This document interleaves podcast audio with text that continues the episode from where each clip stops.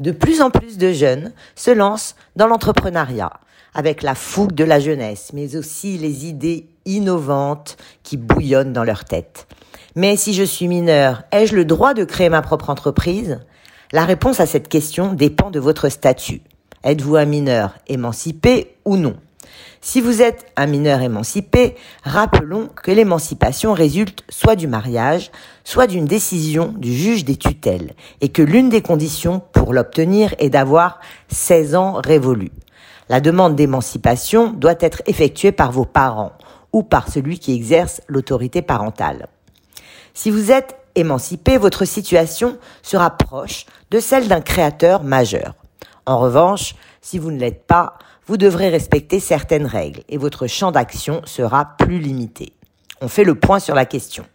Alors, quel type d'entreprise pouvez-vous créer et diriger en tant que mineur non émancipé? Le principe est le suivant. Le mineur ne peut pas être membre de sociétés dans lesquelles les associés ont la qualité de commerçants. Ainsi, vous ne pouvez créer votre entreprise que sous une des formes suivantes, EURL ou SASU.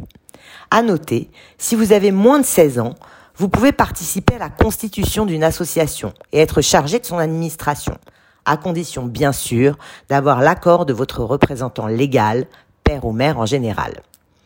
Vous faut-il une autorisation de vos parents pour la création de votre entreprise? La réponse est oui, c'est obligatoire. Elle doit mentionner les actes d'administration nécessaires à la création et à la gestion de votre entreprise ouverture d'un compte bancaire, signature de contrat d'assurance, etc. Les actes n'y figurant pas, par exemple souscrire un emprunt bancaire, devront être effectués par vos parents ou votre représentant légal. Pouvez-vous être simple associé de société? Oui, à condition, une fois encore, de ne pas avoir la qualité de commerçant. Alors, si vous vous lancez dans l'aventure, comment seront déclarés vos revenus? Étant rattachés au foyer fiscal de vos parents, vos revenus entreront dans leur assiette d'imposition. Ce seront donc eux qui supporteront l'imposition de vos revenus professionnels. Il vous est néanmoins possible d'effectuer une déclaration séparée et d'être imposé en direct. Si vos revenus sont amenés à être importants, cela peut être une bonne solution.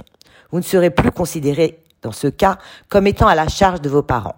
Naturellement, ils perdront de ce fait une demi-part ou une part de quotient familial.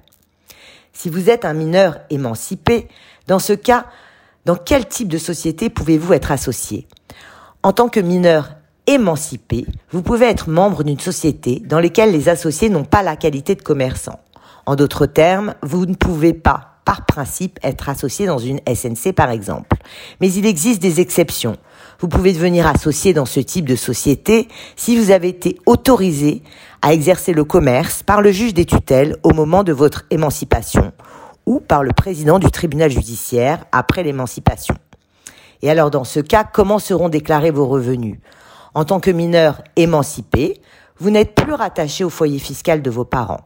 Vous déclarez donc vous-même vos revenus professionnels et paierez l'impôt sur le revenu correspondant.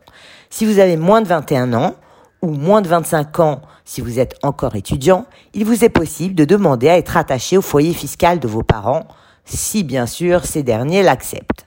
Alors, bonne chance à tous les jeunes futurs entrepreneurs.